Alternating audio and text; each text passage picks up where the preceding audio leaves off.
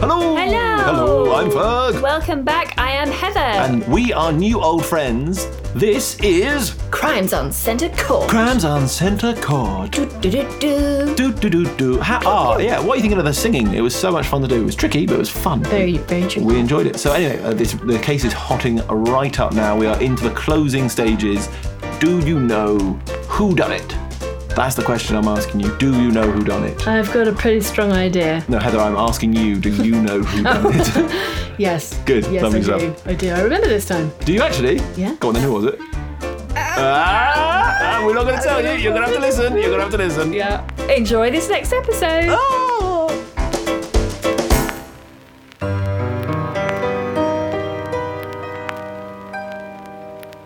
Penny's being tested, Perry's been arrested. Things surely can't get much worse. The count's up to four, surely there'll be no more. Bodies piled up in the hearse. There's only a few left who've not been touched by death. Which one of them is leading people to their graves? Perry's living in fear, he has not an idea how to get himself free. But he's got a friend with him to the end, he can rely on old Penny. She'll be chasing down leads, hunting out misdeeds, she's got no time for rest. She'll follow her nose till she's sure what she knows, she really is the best. Consult this show's rich history. She'll solve this murder mystery. No one else is turning up dead. Inspector Colgate. Inspector Colgate. Perry Pink. The very same. I- I'm arresting you on the suspicion of murder. What? What? The walrus like inspector strode right up to Perry and placed a flipper, sorry, hand, onto his shoulder. Sorry, Perry, but you'll have to come with me, son. Evidence is evidence. But, but, We'll talk down the station, eh? Don't worry, Perry, I'll sort this out. but, but. Poor Perry was in a state of total shock. His eyes were free of all emotion, like a politician or a banker. But unlike those two professions, apparently he wasn't above the law. The inspector led him to a vehicle and bundled him in the back seat. At least he wasn't too rough. I hopped into Perry's car and followed them to the station.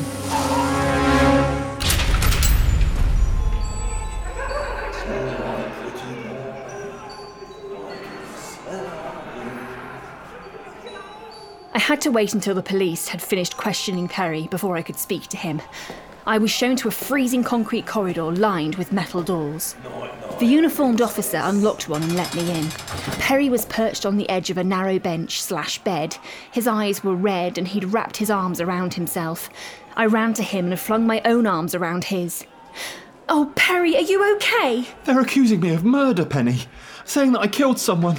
Maybe more than one person. Try not to let it get to you, Perry. I'm going to prove your innocence. Well, they seem pretty convinced, though, Penny. As if I could ever kill anyone. I know, I know. What did they say? What's their proof? I don't know. Perry Pink, you need to pull yourself together and tell me what happened.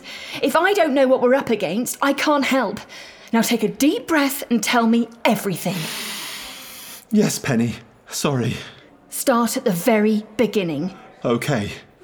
My parents met when my mother got a job working as a laboratory clerk and my father was the receptionist.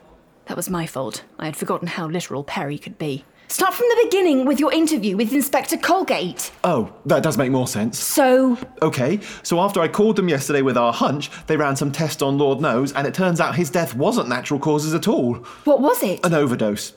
Apparently, he had 10 times the recommended amount of performance enhancing steroids in his blood work. But of course, then I called. Which now looks like you knew about it. But that's still pretty thin to arrest you, though, Perry. Well, that's just the start. After they got the test results back, they went down and searched the club. What did they find? A cache of performance enhancing steroids. Where? In the men's changing rooms, right near where we found Ivan's body. Oh god, Ivan's body. Control yourself, Perry. If you throw up in here, you'll have to sit with it for God knows how long. You're right. Finding drugs in the changing room still doesn't explain why they would arrest you, though, Perry. Well, they were in my kit bag. Ah, that'll do it. Exactly. But they're not mine. I know that, Perry, but now I need to prove it. You're going to have to sit tight for a while. Can you do that? Well, I don't see that I've got much choice, Penny Girl.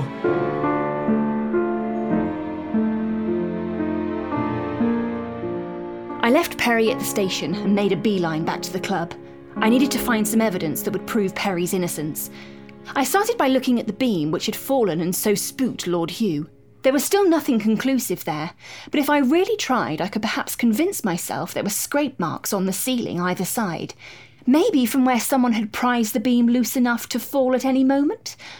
Oh, truth be told, I was clutching at straws. That wouldn't prove anything, and the marks could have just as easily been made as the beam was secured back in place. I was clambering down from the chair when Lord Hugh came in. Ah, Miss Pink, how, um, are you? I've been better. The police arrested Perry, your lordship. Hugh? Perry? Perry Pink, my partner? He's been working undercover as a player in the tournament. Yeah, yeah, sorry. I was saying call me Hugh, not your lordship. I- I'm awfully sorry, you know, about Mr. Pink. I'm sure you'll clear his name, though. So you don't believe the police then? Oh, no, no, no, no, of course not. No. Bit of a shock to learn that Daddy was poisoned, of course. But Mr. Pink didn't arrive here till after that. Well, same as me. So he couldn't very well have slipped the steroids into Daddy's strawberries and cream, could he? His strawberries and cream? Perry didn't mention that. Oh. Hope I haven't let the cat out of the bag.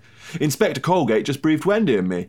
Said that was the likely delivery method. Makes sense. Daddy did love his berries. Did you tell Colgate that Perry hadn't been at the club before you hired us? Yeah, absolutely. Yeah, but because Mr. Pink's fingerprints are all over the kit bag where the drugs were found, they were, you know, gonna have to keep him in custody. We'll see about that. I just need to find the real culprit and prove to the police Perry wouldn't hurt a fly. I never understood why caring for flies precludes one from murder, you know? I hurt flies all the time, can't stand the buggers. They're always buzzing around by the shoreline in Monte Carlo, and one just has to, you know, swat them away. Doesn't mean I run around killing people, though. No, your lordship. You'll have to excuse me. I want to crack on with my investigation. Right, yeah, of course. Um, but actually, I, I rather thought I could, you know, um, help with that. I think it's better if I work alone, but thank you for the offer. Yeah, quite right. Wasn't suggesting I start sleuthing myself, uh, but I've got, um, well, what should I call it? Well, a tip, I suppose. I've got a bit of a tip. What sort of a tip? A tip top tip, hopefully. Hmm. Wendy didn't want to say anything in front of the police to protect the reputation of the tournament, you know, but but she thinks she knows who the drugs really belong to. What? Who? Digby. Why wouldn't Wendy tell the police that? Well, she doesn't really have any proof, and he's such a beloved figure around here, you know. Also, it might affect ticket sales in the future of the tournament. My partner, Perry Pink, has been arrested for something he didn't commit, and you're worried about selling tickets for tennis matches. Well, yeah, when you put it like that. I've got to go.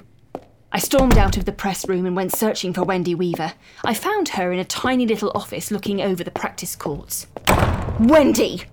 The woman was understandably startled by my entrance. I imagine I looked a bit wild. My hair was out of place and I was breathing heavily. Bloody hell, Miss Pink, are you okay? Is what Hugh just told me true? About what? About the drugs the police found being Digby's. Wendy swallowed hard and glanced out of the window before closing her blind. Oh, Miss Pink, I shouldn't have said anything to young Hugh. You're going to tell me everything you know right now. Okay, okay. Don't get your knickers in a twist. My knickers? My partner has been nicked, Wendy! She reacted to my outburst with a confused expression. You said there wasn't anything going on between you and Mr. Pink. I thought you and Lord Hugh were courting. I am not courting Lord Hugh. You have had those fancy meals. One fancy meal. Not that that's any of your business. So you're with Perry then? I'm not with anyone, Mrs. Weaver. Perry is my partner, my business partner. We're detectives hired by Lord Hugh to look into the death of his father. Her face dropped when she finally cottoned on. Oh, that does change things. If he's not a real player, why ever would he have the steroids? Exactly. Now please tell me what you know about Digby. She toyed with her hair and bit her lip. I still don't know anything. It's just a feeling, a hump, I think you detectives call it. A hunch. I corrected her. That's right. Look, Digby is a good enough player. He's made the quarters and even the semis once, but this year he's been unbelievable all season. So when I heard there might be drugs about, obviously I thought it might have something to do with it. Why didn't you say that to the police? Two reasons. First, I thought it just as likely that Mr. Pink was on drugs, given that he's an unranked wild card who just took a set to love off John Sampson. But also, and you mustn't tell anyone this, the tournament is in trouble money wise. I already don't know how we're going to weather all this, but if it came out that the biggest British star is on drugs, or that drugs were sloshing about the club generally, it would be awful. People would stay away and the tournament would have to fold. She looked utterly heartbroken at the thought. Wimbledon was obviously a huge part of her life. Seeing her so distressed calmed me a bit, but not much. She still kept information to herself which could help Perry. Look, I'll keep this quiet for now, but you have to do me a favour in return. Anything. What? Give me Digby's address. Now. Love 50, love 30, love 40, love game. Love 50, love 30, love 40, love game. Love 50, love 30, love 40, love game. The game is afoot. Is Digby involved? Has Penn got it solved? Is Perry in prison till he gets old? No longer tennis, along came a chemist. Can Penny free Perry and locate the menace? Love 50, love 30, love 40, love game. Love 50, love 30, love 40, love game. Love 50, love 30, love 40, love game. The game is afoot. Can she find the drugs to cure the club? Will she free Perry and will there be hugs? Will there be love? Search us. Love 50, love 30, love 40, love game.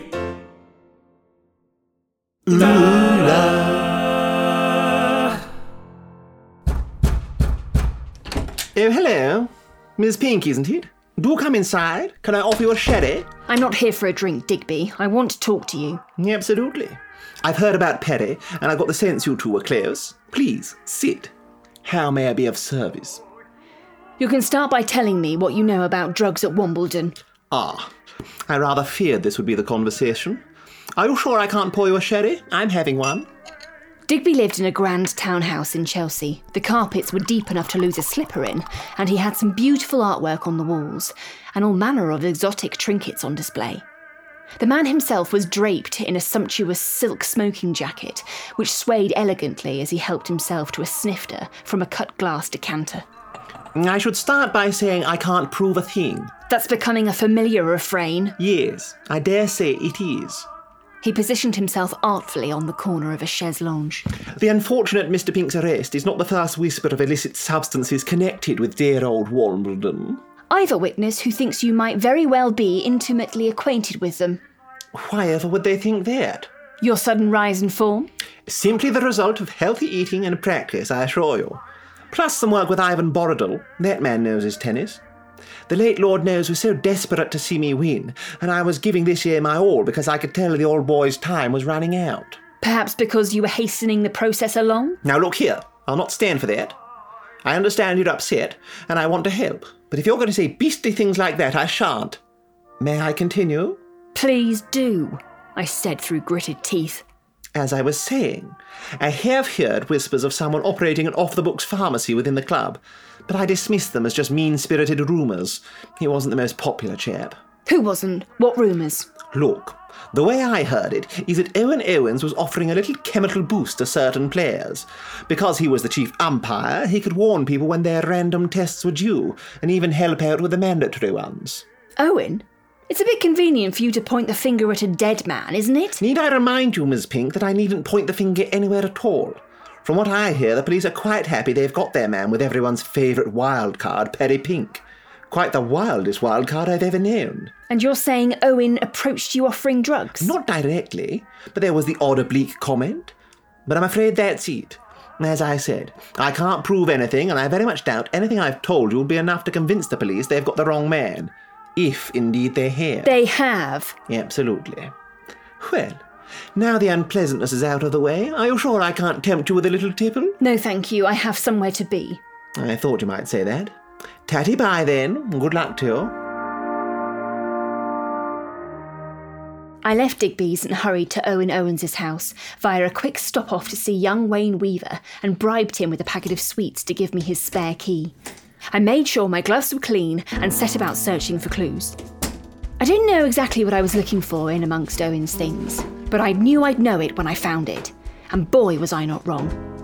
In only the second drawer I opened, I found stacks and stacks of prescriptions for all manner of steroids. Surely this would be enough to clear Perry's name and lay the blame at the feet of Owens. But then I remembered Owen's death. The official line was that he toppled backwards off his high chair, but something had bothered me about the grass underneath the chair's feet. There were indentations in the grass by the rear legs, but none at the front. Someone had intentionally tipped the chair forward while Owen was climbing up before replacing the chair close to, but crucially just off, its original marks. While I was here, perhaps I could find some clues to point the way towards Owen's killer. I kept searching. What's this? A glossy brochure for a luxury housing complex. Was Owen thinking of using his drug money to finance a glamorous retirement? Hang on. These pictures are artists' impressions. This complex hasn't been built, and the address is the same as Wimbledon Tennis Club. Somebody wants to demolish Wimbledon and build posh houses. I'll bet Owen stood to gain from the plan somehow, and Lord knows was standing in his way. I was about to leave with what I hoped would be enough to free Perry proof Owen had procured the drugs and a new motive for the killing of Lord Knows. But just as I scooped up the brochure, an empty envelope underneath caught my eye with an unusual stamp.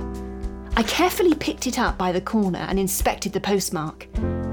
It had been sent a week before Lord Knows's murder. From Monte Carlo. Ooh, there we Poor go. Perry. Episode 8 in the bag. In the ba- it's in the past now. I know, poor Perry. Poor Perry.